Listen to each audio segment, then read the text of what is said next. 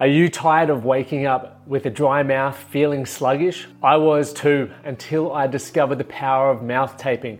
I read a book called Breathe and it opened my eyes to how I could get a better sleep. So I started taping my mouth and the results were astounding. Not only did I wake up feeling refreshed, but the data on my Whoop suggested I was getting more REM and more deep sleep, which led to me feeling better every morning. But I wanted a better solution, not just sticky tape, something that was effective and comfortable. That is why I co founded Recover Right with a few friends. We are dedicated to helping Australians get fast and easy access to mouth tape and nose tape so you can breathe better, sleep better, and recover right. Use the discount code TMTCP for 10% off at the checkout. Sleep better with Recover Right.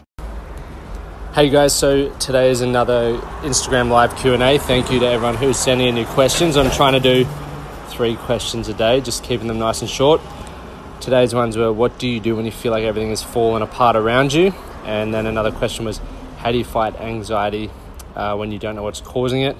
And the final one was, how do you stop taking everything to heart? So enjoy the episode. I look forward to hearing some feedback. You've arrived here at a critical moment. Tune in on real self knowledge and creative power. Welcome to the Well Fit with Lachie Stuart podcast. This show aims to help men improve themselves physically, mentally, and emotionally, covering topics of fitness, mindfulness, and spirituality.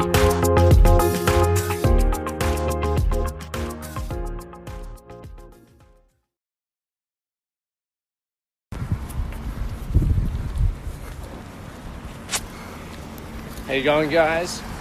So once again, going to use this one as a podcast episode for Q and A. So thanks for everyone who sent through your questions. Um, it's good. So I'm actually just on my way to a French lesson, so I thought I'd get this uh, going now, which would be cool. But let's bring up the questions. So if anyone has any other questions along the way, I'll try my best to answer them, time permitting. Um, so we'll see how we go. First question. Let's see what we got. Hey Kenji, how's everyone going? Uh, first question: How do I fight? How to fight anxiety when you don't know what's actually causing it? So, once again, guys, before I answer any of these, I'm not a psychologist or anything like this. This is from my own experience, and if I don't feel I have an experience to uh, share in regards to your questions, I'll let you know, but I'll also do a little bit of research for you and try and point you in the right direction. Obviously, once again, go seek professional help. Nikita, what's up? All right, so the first one, how do you, when you don't know what's causing it? So for myself, the straight up answer is meditation. I'm going, well, Kenzie. Um, the reason why I say meditation is for me, when I first got a coach, uh, it'd be about three years ago, my mind was constantly racing. Like I couldn't sit still. I couldn't, you know, I, that's why I think I use drugs so heavily uh, and alcohol so heavily, purely because it was a good way to sort of numb what my main uh, mind was going through. Because I couldn't do that naturally. Like I couldn't just sit here right now without having a million thoughts going through my head when I lay down or hit head hit the pillow. My mind would constantly be racing. I could never quite chill the fuck out. Um, so for me, I was constantly anxious. So what helped me chill that or figure out what it was that was actually causing it was meditation. Right? It gave me that time to just sort of be alone, be able to sit by myself, and the open-mindedness of it all. When it uh, I was talking to a client this morning about it.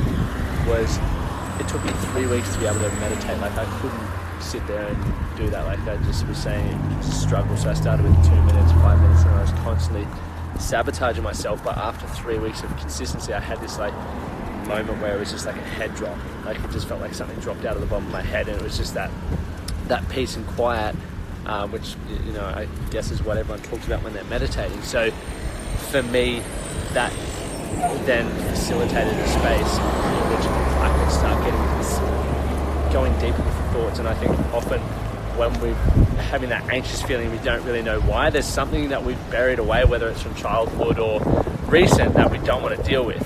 Right? We've built so many layers over the top of it. Okay, we've never dealt with the problem, but it keeps trying to make its way out. Right? So my what worked for me was learning to meditate. Sorry for the background noise. I'm sitting in the middle of the street. Um, well, not in the middle of the street, but just on the side street.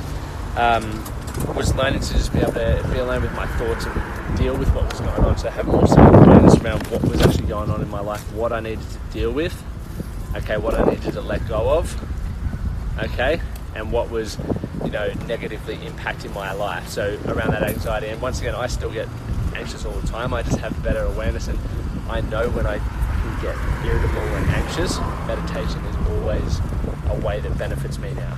Okay, even if I don't want to make time for it, I know that if I do invest that time, I'm going to get so much more back. Okay, so that's where I'm at with that one. Zachy, what's happening, brother? See the next question. Comes up. What do you do when you feel like everything around you is uh, has fallen apart around you? How do you get yourself out of? I don't know whether it's yeah, download the app. Oh, guys, that's what it is for meditation. Um, yes, I, I don't know what the end of that question is. Obviously, the box isn't big enough, but for myself, like when I felt like everything was falling around, as whoop. Sorry, guys, it's all turned around here. When I felt like everything was falling apart around me, that was the last time I really self sabotaged and fucked up.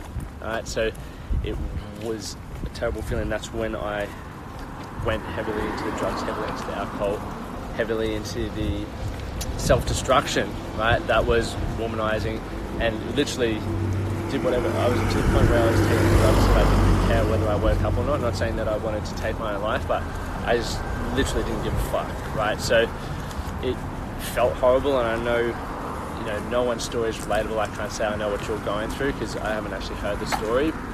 Um, but when you feel like you've got no one to turn to, there's no, uh, you become a pessimist, right? You don't see any opportunity or any way out. But take it from me and take it from a lot of people that I've worked with that there's always going to be a way out. What, you know, looking back, I wouldn't ever recommend people to just send it and go on a massive bender and go through the drugs and alcohols. That's the last thing, and that probably prolonged me healing myself and moving forward in my life. So, you know, if I could do anything differently, it would be to deal and look at everything. You know, once you've got nothing, or once you feel like you know, everything's falling apart, it gives you the opportunity to rebuild. It's obviously got plenty of lessons there for you that you can learn from to make a better version of yourself. You can't do anything worse, right? So I would take it as an opportunity now rather than trying to feel sorry for yourself. Take that time, like I get it, take that time to um, have a moment and sit in your pity and, you know, have a few days watching Netflix or whatever you need to do. But then have a big hard look at yourself and understand that you've got something unique to give to the world. You've got a lot of potential. You've just worked out how to fail really well. So, you know, once you've learned how to fail really well, you can obviously then learn how to build on that. So, you know, I think you're in the best place, Like, My life completely changed when I hit that point. If I hadn't hit that point, I'd probably still be just coasting with where I was at in my life. And I can tell you right now, I was, I wasn't overly happy, but it was, it was okay.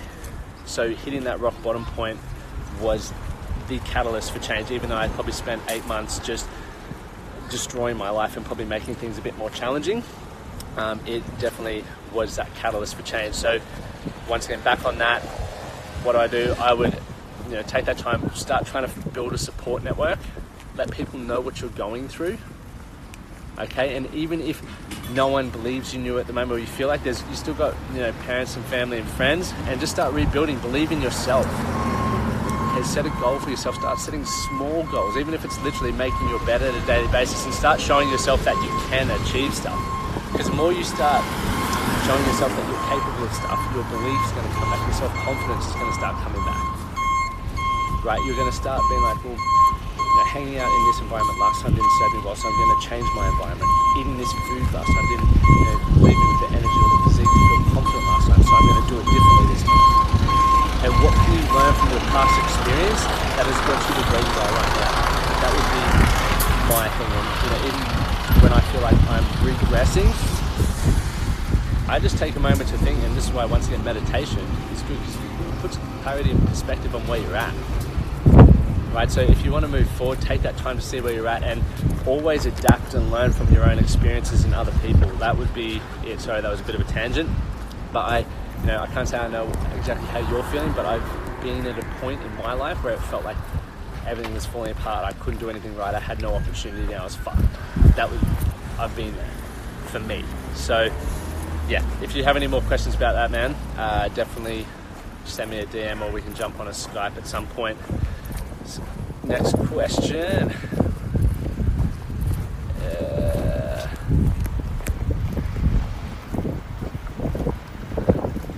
last one. Why am I so sensitive?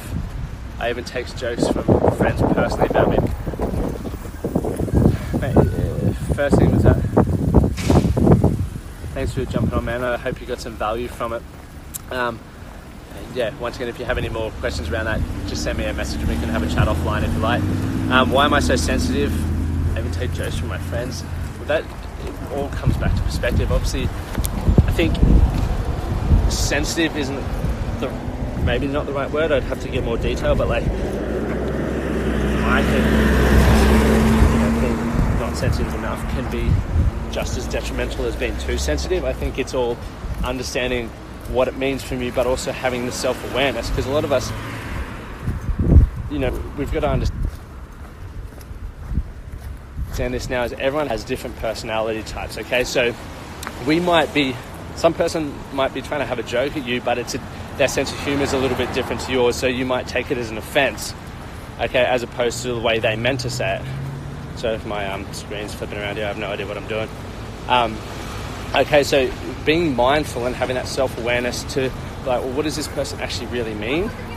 And you know, generally, when people in my own experience, when I used to take things the wrong way and assume everyone was having a personal attack on me, was I would just retaliate. I would um, try and argue. I'd get aggressive. I'd try and shut people down. I'd try and belittle people. Okay, so I'd never really seek to understand before trying to get my opinion across or really just think that they're attacking me. So I wouldn't say you're too sensitive. I would just say, you know, be more, more mindful of trying to understand where they're coming from. And then obviously keep in mind some days people just having an absolute shit fucking day and it makes them feel better for doing that. And I know there's no you, know, you shouldn't treat people from that, but that's their journey. You got to learn to be the bigger person and understand that what people say to you or say about you isn't going to affect you unless you allow it to. Right? So you give their words meaning just as much as you know their words are giving them meaning. Okay, so you choose to interpret it. Thanks, Muscle Matrix. Right, so that always comes back on you. So I would say if you're allowing that, there's probably a moment of reflection for you to be like, okay, well, what is it? What is it about this that I'm insecure about? Okay, because you can't control what people say. So stop, stop allowing that to be the case, and stop looking at yourself or feeling like you're too sensitive. It's it's good that you give a shit, but you know it's up to you. Every event will happen, whether it's a joke, an event, um, how someone says something to you. You just give it meaning. So I would start stepping back, and this is why I think self-awareness is key, is because it allows you to reflect on moments, but it also allows you to understand or think more logically about what a person's point of view is they're trying to get across. Because often people don't want to hurt people's feelings, like intentionally. It, you know, just sometimes happens because of events that have happened through the day. So it allows you, it gives you the power to start controlling that. All right, guys, if you got value from that, send questions through tonight um, or send me some DMs and we'll have a bit more of a chat. I'm done for the day. I'm going to French.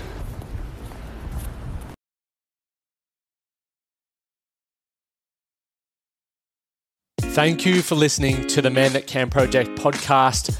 My name is Lachie Stuart, and I hope you enjoyed this episode and found it helpful. If you did, please take a moment to rate and review the Man That Can Project on your favorite podcast platform. And don't forget to subscribe to stay up to date with our newest episodes. We'll see you again next time.